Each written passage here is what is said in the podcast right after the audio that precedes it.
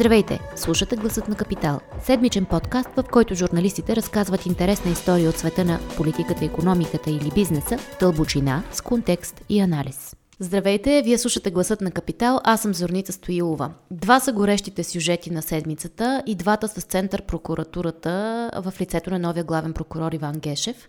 В първия бизнесменът, който стои зад най-голямата част на лотария и е собственик на футболен клуб Левски Васил Божков, получи 7 обвинения, едно от които за ръководене на организирана престъпна група. Божков беше и обявен за международно издирване. Атаката срещу Божков беше подкрепена и от още една институция, парламента, който тази седмица пък прие на първо на закон за забрана на частните лотарии. Във втория сюжет обаче прокуратурата си избра необичаен противник, президентът Румен Радев.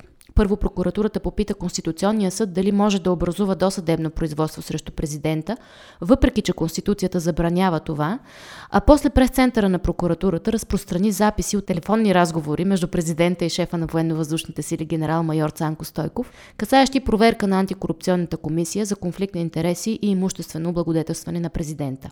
И въпреки че тези два сюжета изглеждат на пръв поглед свързани, всъщност са много различни.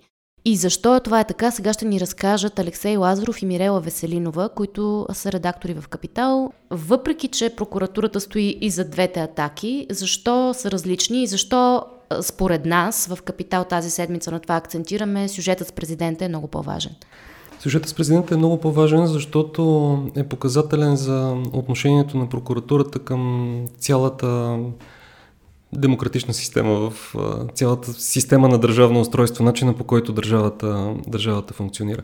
В момента президентът е единствения силен институционален критик на статуквото в прокуратурата. Той е единствения на толкова висока длъжност, който ясно и открито каза, че там е необходима много сериозна реформа, която да приключи с това да се търси по-добра отчетност на главния прокурор.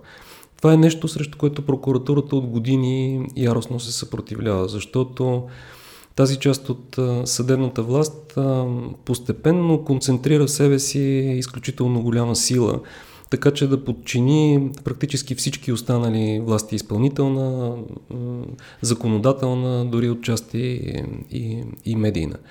И в момента, в който единственият силен критик се явява президента, новият главен прокурор Иван Гешев започна срещу него много фронтална атака, която е много съмнителна от правна гледна точка. Предполагам, Мирела ще може да обясни по-добре защо тя е съмнителна. Това, което е важното за мен е, че извода от цялата история е, че посланието на прокуратурата и Иван Гешев е: не дейте да ни пипате, не дейте да се занимавате с нас. Иначе ние ще направим всичко, за да ви свалим от власт, което е за мен основното послание в питането на Конституционния съд, което прави Иван Гешев. А само да изчерпим темата с Божков. Той, казусът там е различен, защото... Казусът е много по-различен, защото там има съвсем конкретни неща, които наистина си заслужават разследване, ако приемем, че прокуратурата е една обективна институция, която работи основно това да защитава интересите на хората. Защото там има много неща, които имат смисъл, много въпроси, които трябва да бъдат много внимателно проверени, като например как Васил Божков е осъществявал целия си контрол върху хазартния сектор, който е силно регулиран от държавата. Тоест, той в някакъв момент трябва да има много силно влияние върху държавни органи, като Комисията по хазарта. Пак през това силно влияние в Комисията по хазарта минава и отговор на въпроса защо той е плащал толкова по-малки данъци, колкото се оказа, че е плащал сравнен с други хазартни оператори. Тоест там има някакви реални неща, които могат да бъдат проверявани. Освен това, самия Васил Божков е знакова фигура от прехода, която носи всички белези на самия преход, предимно отрицателни. И към него трудно може да има някакво съчувствие. По-скоро атаката срещу него е показателна за една линия на прокуратурата да преследва тези лица от бизнеса, за които хората има впечатление, че са натрупали богатството си по някакъв незаконен начин. То е някакъв опит да се печели легитимност, така че да могат да се извършват другите действия, като например атаката срещу президента. Сега това обаче е малко интересното в историята с Божков, според мен, не само включването на прокуратурата, а по-скоро перфектната координация между прокуратурата и останалите държавни органи. защото в един и същи ден бяха извършени обиските в офисите и къщите на Васил Божков и беше направен опит той да бъде задържан, от което той се спаси, избягвайки от страната. И в абсолютно същия ден парламентът прие на първо четене законопроекта, който забранява държавната лотария. Частната лотария, да.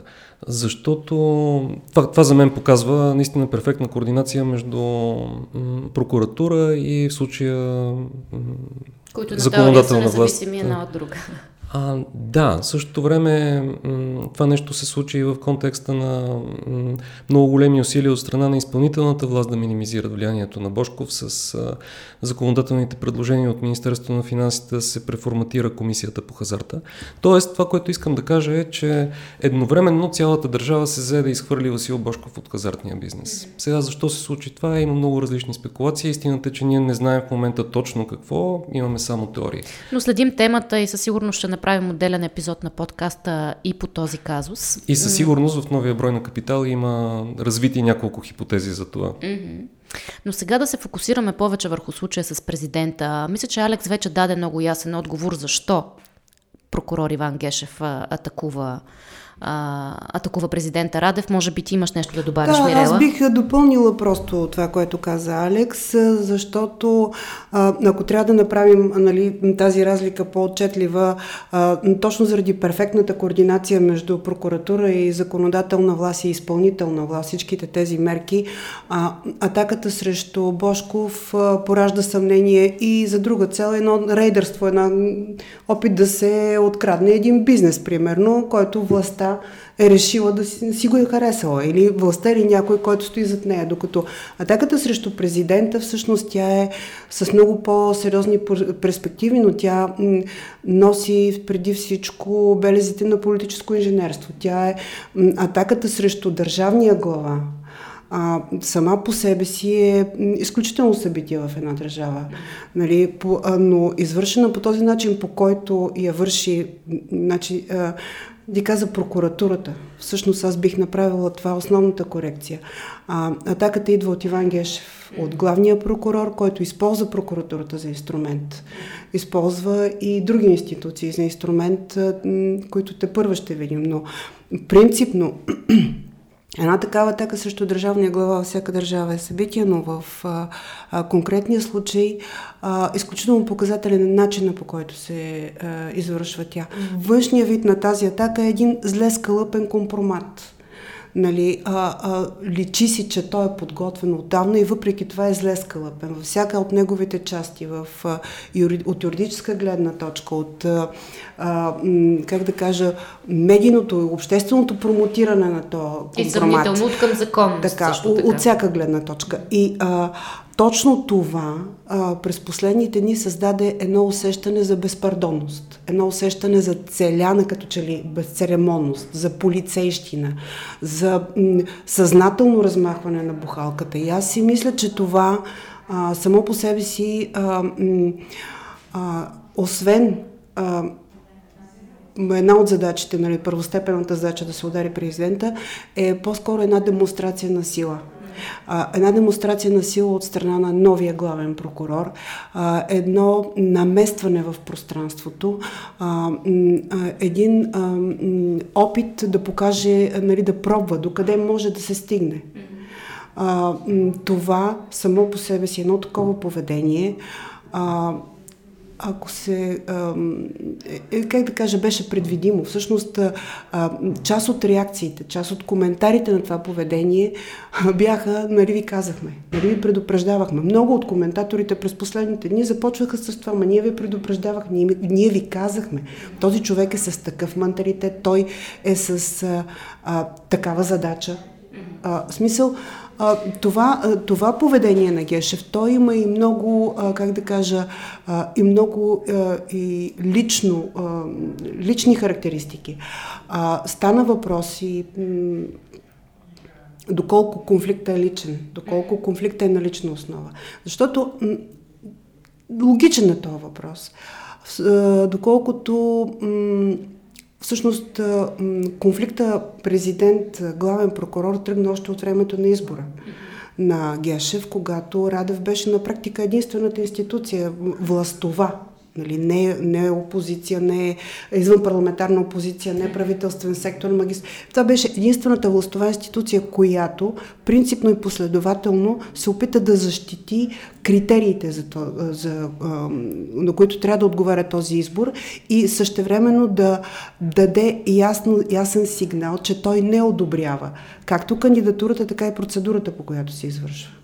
Нали, ако трябва да се припомни начина, нали, връщането на кандидатурата, после подписването на указа с много знаково послание, че край, от тук нататък започва безконтролността на главния прокурор. Той направи много знакови послания. Въпреки критиките, че не отказва и втория път, не е сезирал Конституционния съд, той направи много знакови послания. И инициира конституционен дебат. На практика Радев много умело, според мен, придържайки се в конституционните си правомощия, много добре придържайки се, направи едни много силни знакови послания. Всъщност той беше единствената институция, единствения политик в България с власт, който направи това. А сега няма друга институция, която да го защити в тази? Няма друга институция в държавата, не само.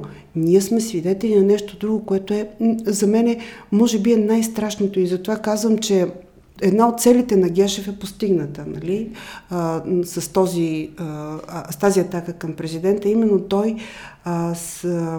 успя да вдъхне страх, успя да респектира, да профилактира, както наред, да респектира политиците. А може да направиш един преглед на реакциите? Само искам да кажа, да, това, което е много важно според мен да се обяви. Няма институционална реакция, няма политическа, сериозна политическа реакция, освен разбираемата реакция на БСП, но и тя беше много мека.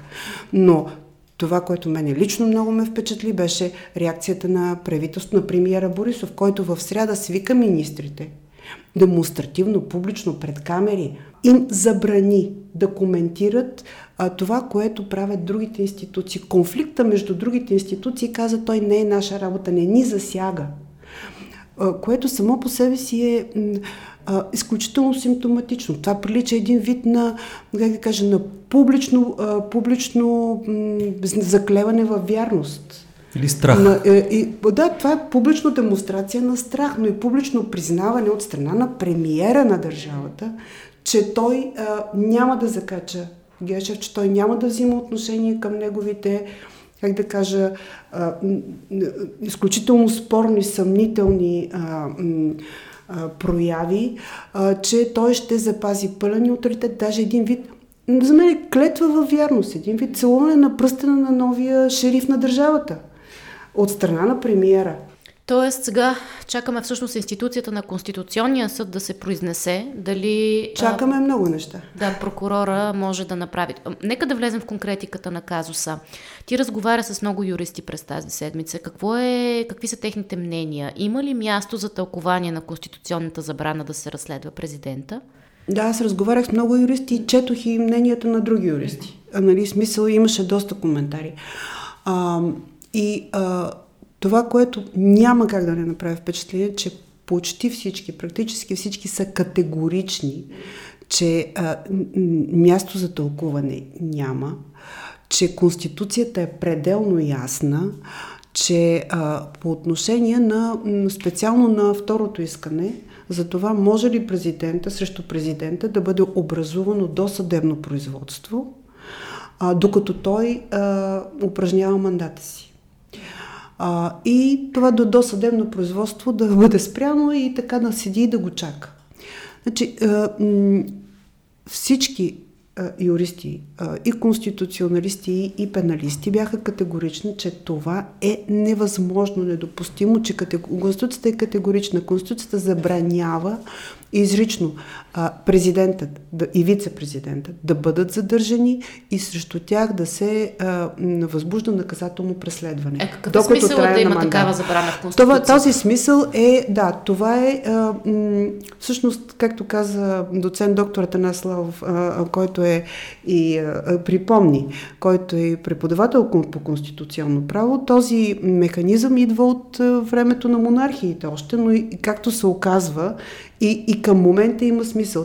То е да запази независимостта на държавния глава, невъзможността върху него да бъде упражняван натиск. Това е накратко, за да, да не се случва това, което се случва в момента.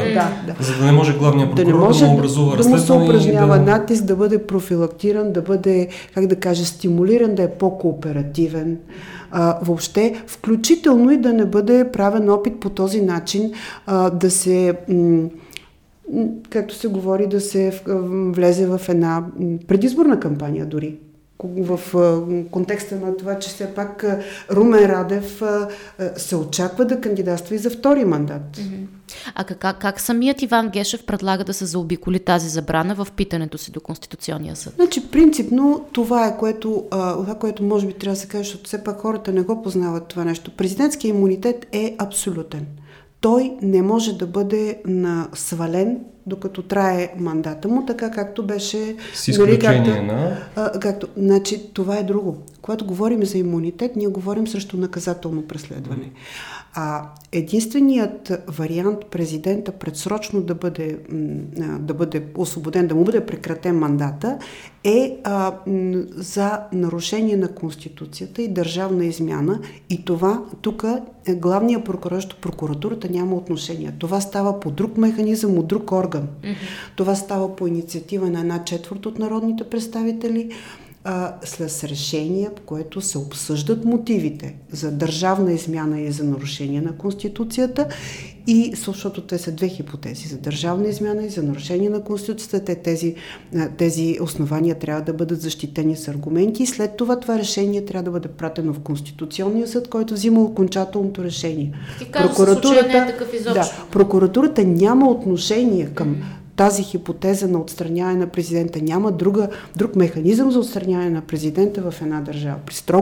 Говорим за строго ограничени хипотези и за строго ограничен механизъм, за много, много ясно регулиран механизъм. Точно с оглед на това, че държавният глава трябва да е независим, трябва да има запазен един специален статут. Правилно ли се ориентирам аз да попитам, извинявай, Зори, че първото питане до Конституционния съд, то е накратко безсмислено. То казва, ако мога така лишки да го обобщя, то казва, независимо, че в Конституцията пише, че не може да се разследва президента, може ли аз да разследвам президента? Това е второто питане, пише. Да. Първото питане е, що е то държавна измяна, що е то нарушение на Конституцията. Второто е... Правилно ли се ориентирам, че тогава в първото питане всъщност той задава въпроса дали всяко нарушение на закона е нарушение на Конституцията? Има и такова нещо, което е...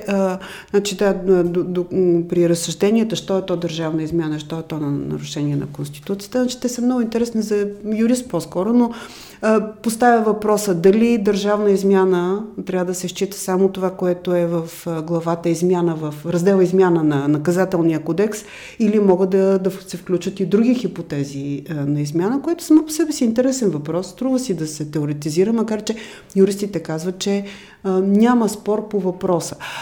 Но говори на второ място, когато говори за нарушение на Конституцията, той прокарва хипотезата, че би трябвало импичмент на президента да може да се иска за нарушение на закона, за всяко нарушение на закона на практика. Конструкцията, която той предлага и на която е базирано това, че в Конституцията, доколкото спомням в член 58 алинея 1, е записано, че гражданите са длъжни да спазват законите и Конституцията на страната.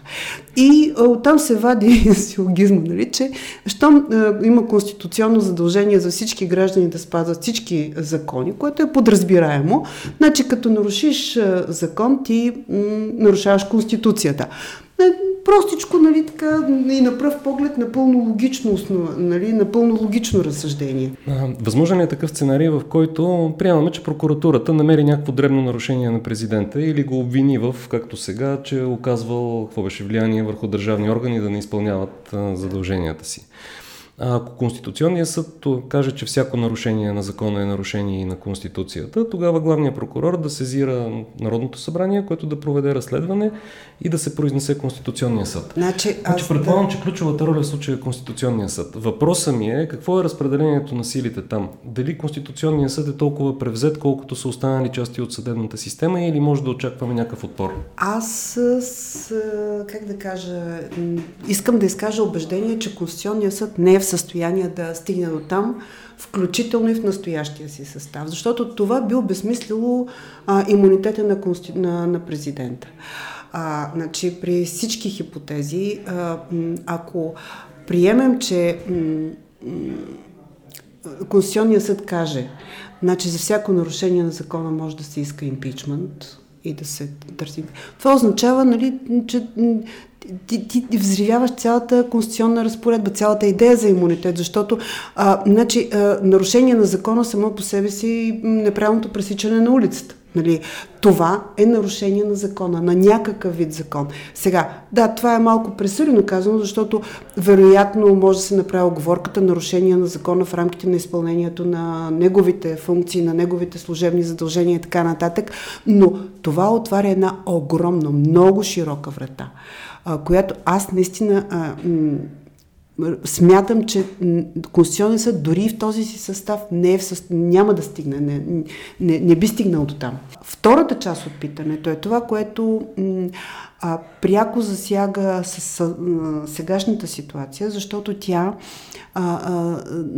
ако трябва да се формулира простичко, задава следния въпрос.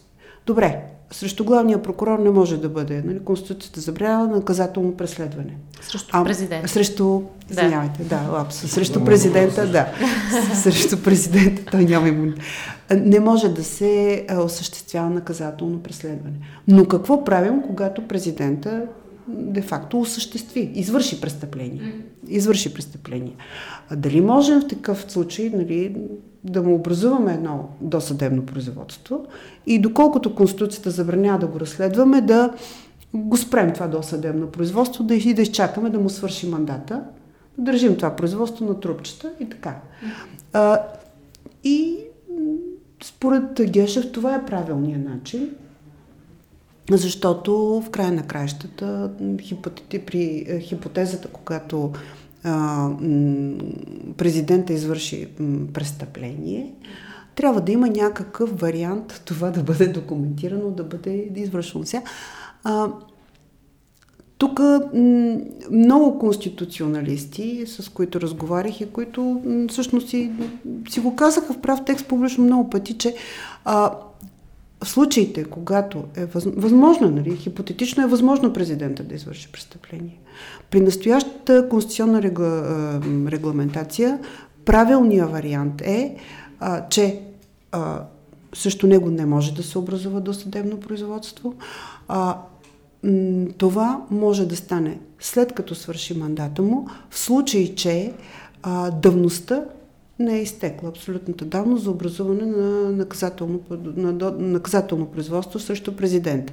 Значи то хипотезата, при която би изтекла абсолютната давност, означава, че престъплението е крайно незначително и много леко наказуемо. В края на краищата, дори хипотезата, при която един държавен глава би извършил някакво нарушение на закона, дори не е престъпление, имаме достатъчно примери как такава една хипотеза се решава в други цивилизовани държави. Общественото мнение, публичното оповестяване, известяване за едно такова нарушение създава основания да му се иска той да постъпи правилно, да се оттегли, да подаде оставката, да извърши най-правилното действие в така създалата ситуация. Защото крайна креща никой не е застрахован да извърши неумишлено престъпление. Например, класическия пример, който дават адвокатите, вместо спирачка да натисне газ, когато шофира. Нали? Това е... И все пак, за какво искат да го разследва Гешев? Да. Какъв е казусът? Какъв е случай? Можеш ли да изясниш? Това е, как да кажа, това е притоплена манджа. Една проверка на КПКОНПИ, антикорупционната комисия, която е образувана през април миналата година по сигнал, както стана ясно, на сайта ПИК. Сигналът съдържа сведения, данни за това, че съмнения по-скоро, нали, изразени, че по времето, когато президента, нали, Румен Радев и сегашната му съпруга Десислава Радева, тогава Генчева, са били служители на военно-въздушните сили.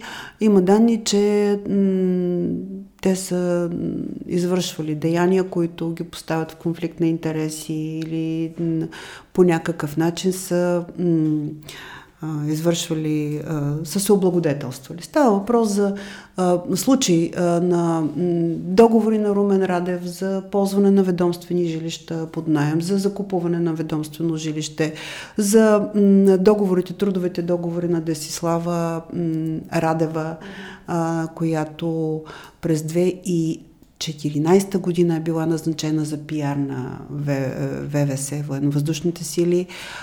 Твърди се при неизпълнение съвсем на нормативните изисквания и така нататък, но тук е хубаво да уточним, че тя назначена не от Радев, а от предишния шеф на Военновъздушните сили и така нататък. В смисъл, това са изнесени сигнали, които по-същественото е, че 4 месеца след този сигнал, през юли, 3 месеца след, през юли, края на юли миналата година, комисията, антикорупционната комисия излиза с решение, според което няма установени данни за конфликт на интереси в нито един от тези изнесени случаи. Някои от които са погасени, проверката е погасена по давност. Междувременно, в рамките на образувано досъдебно производство, както става ясно срещу сегашния началник на военно-въздушните сили генерал-майор Цанко Стойков, е било назначено подслушване, прилагане на специални разузнавателни средства спрямо него. А него защо го разследват? За... Имаме само подозрение, не става ясно от документите, но едно от подозренията, че най-вероятно това е покрай сюжета за избора на изтребители Грипен по време на служебното правителство, което Румен Радев назначи. Мисля, че беше единственото, което казах, е съмнение за извършване на корупционна дейност или нещо такова от прокуратурата. Организирана престъпна група за извършване на имотни престъпления, водещи до имотна облага или властови натиск. Това е формулировката, която прокуратурата дава. Но важното е, че в този случай послушват президента. Това е една от многото загадки по този случай. Защото прокуратурата публикува постановление за спиране на разследването срещу генерал-майор Цанко Стойков, защото заради съмнение, че президентът е замесен, че има съпричастност, нали, в кавички казвам, публикува и подслушани разговори, един разговор между двамата и други разговори на Стойков с негови подчинени и същевременно не даде никаква информация. Кога е образувано досъдебното производство с Стойков? Със сигурност, очевидно е повече от година, защото до сега все още е висящо. По какви данни е образувано? За какви нарушения? Кой е дал разрешението за подслушване? Кой е орган? Защо го е дал? На какво основание? Не отговори на един куп други въпроси, които просто висят в пространство, защото... не отговори, например, Гешев отказа да отговори защо досъдебното производство е образувано в специализираната прокуратура, при положение, че трябва да е в военната прокуратура, след като има дори само едно военно лице. Твоето обяснение какво е на това? Моето обяснение на това е, че това, което дават повечето юристи, че специализираната прокуратура е прокуратурата и специализирания съд, въобще специализираното правосъдие е правосъдие за поръчки, за поръчкови дела. Там се пращат делата, от които властта държи да са под контрол. Като казвам властта, им предвид онази симбиоза между управляващи, прокуратура, главен прокурор, задкулисия и така нататък, която всъщност диктува този тип процеси.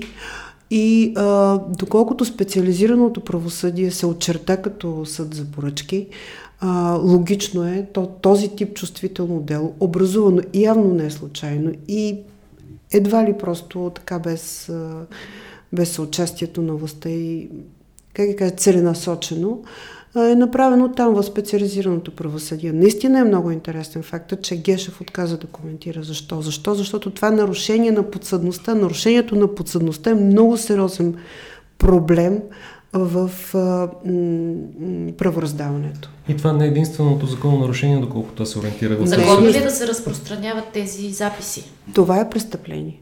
Казвам го не аз, казаха го вече много юристи и то не случайни юристи, а много авторитетни наказателноправници и правозащитници, като Даниела Доковска, Михаил Кимджиев, Александър Кашамов. Можете да прочетете пълните мнения на Капитал БГ.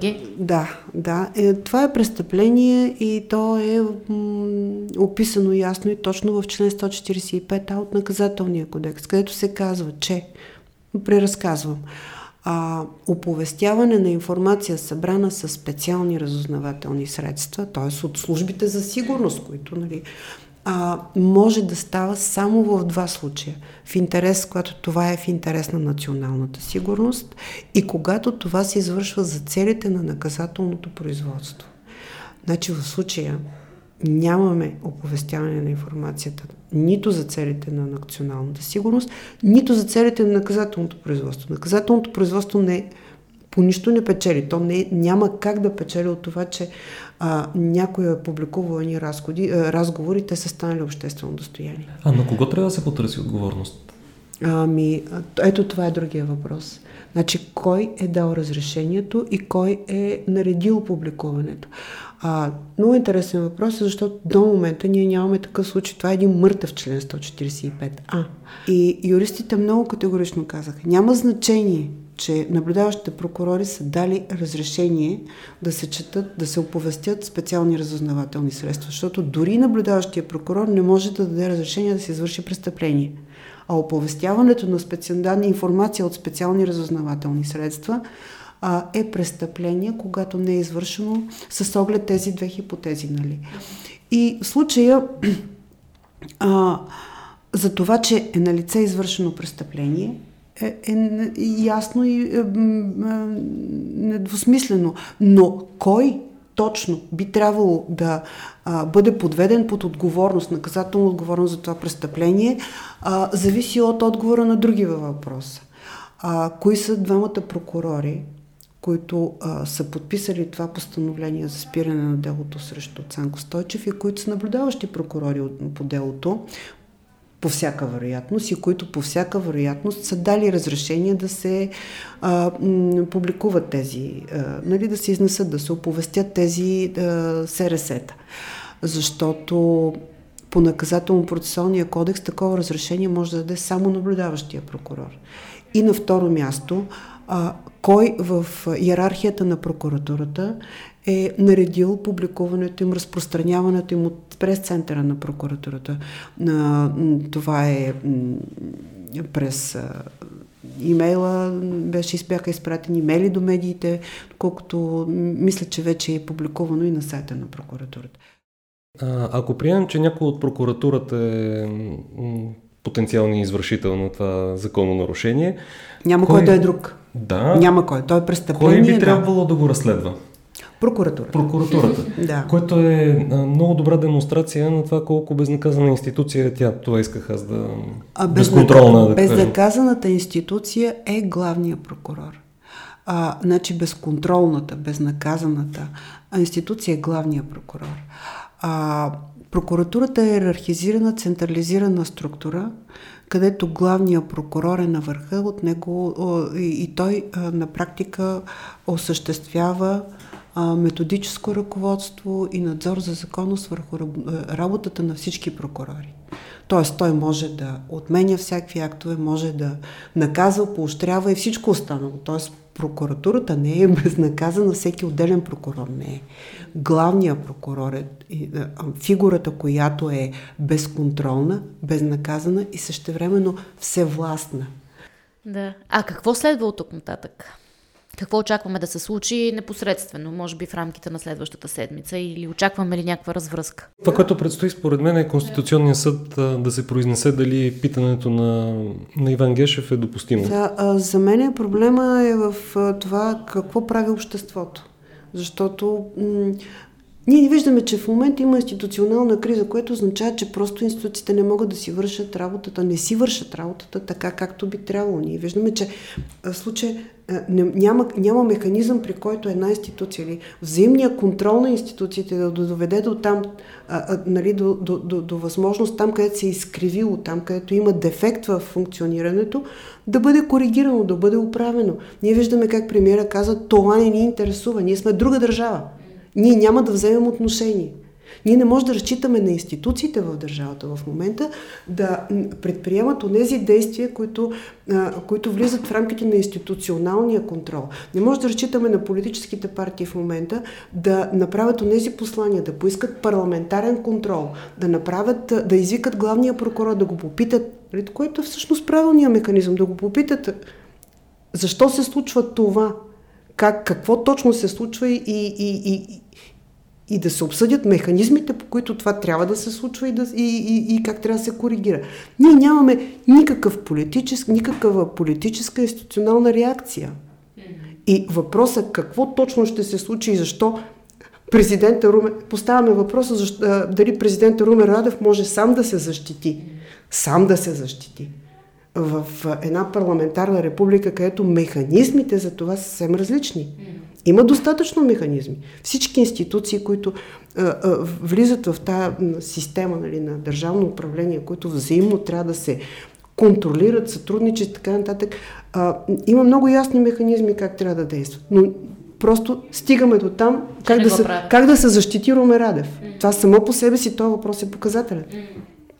Добре, благодаря ви много за този разговор. Мисля, че влезе доста надълбоко и добре описа параметрите на проблема.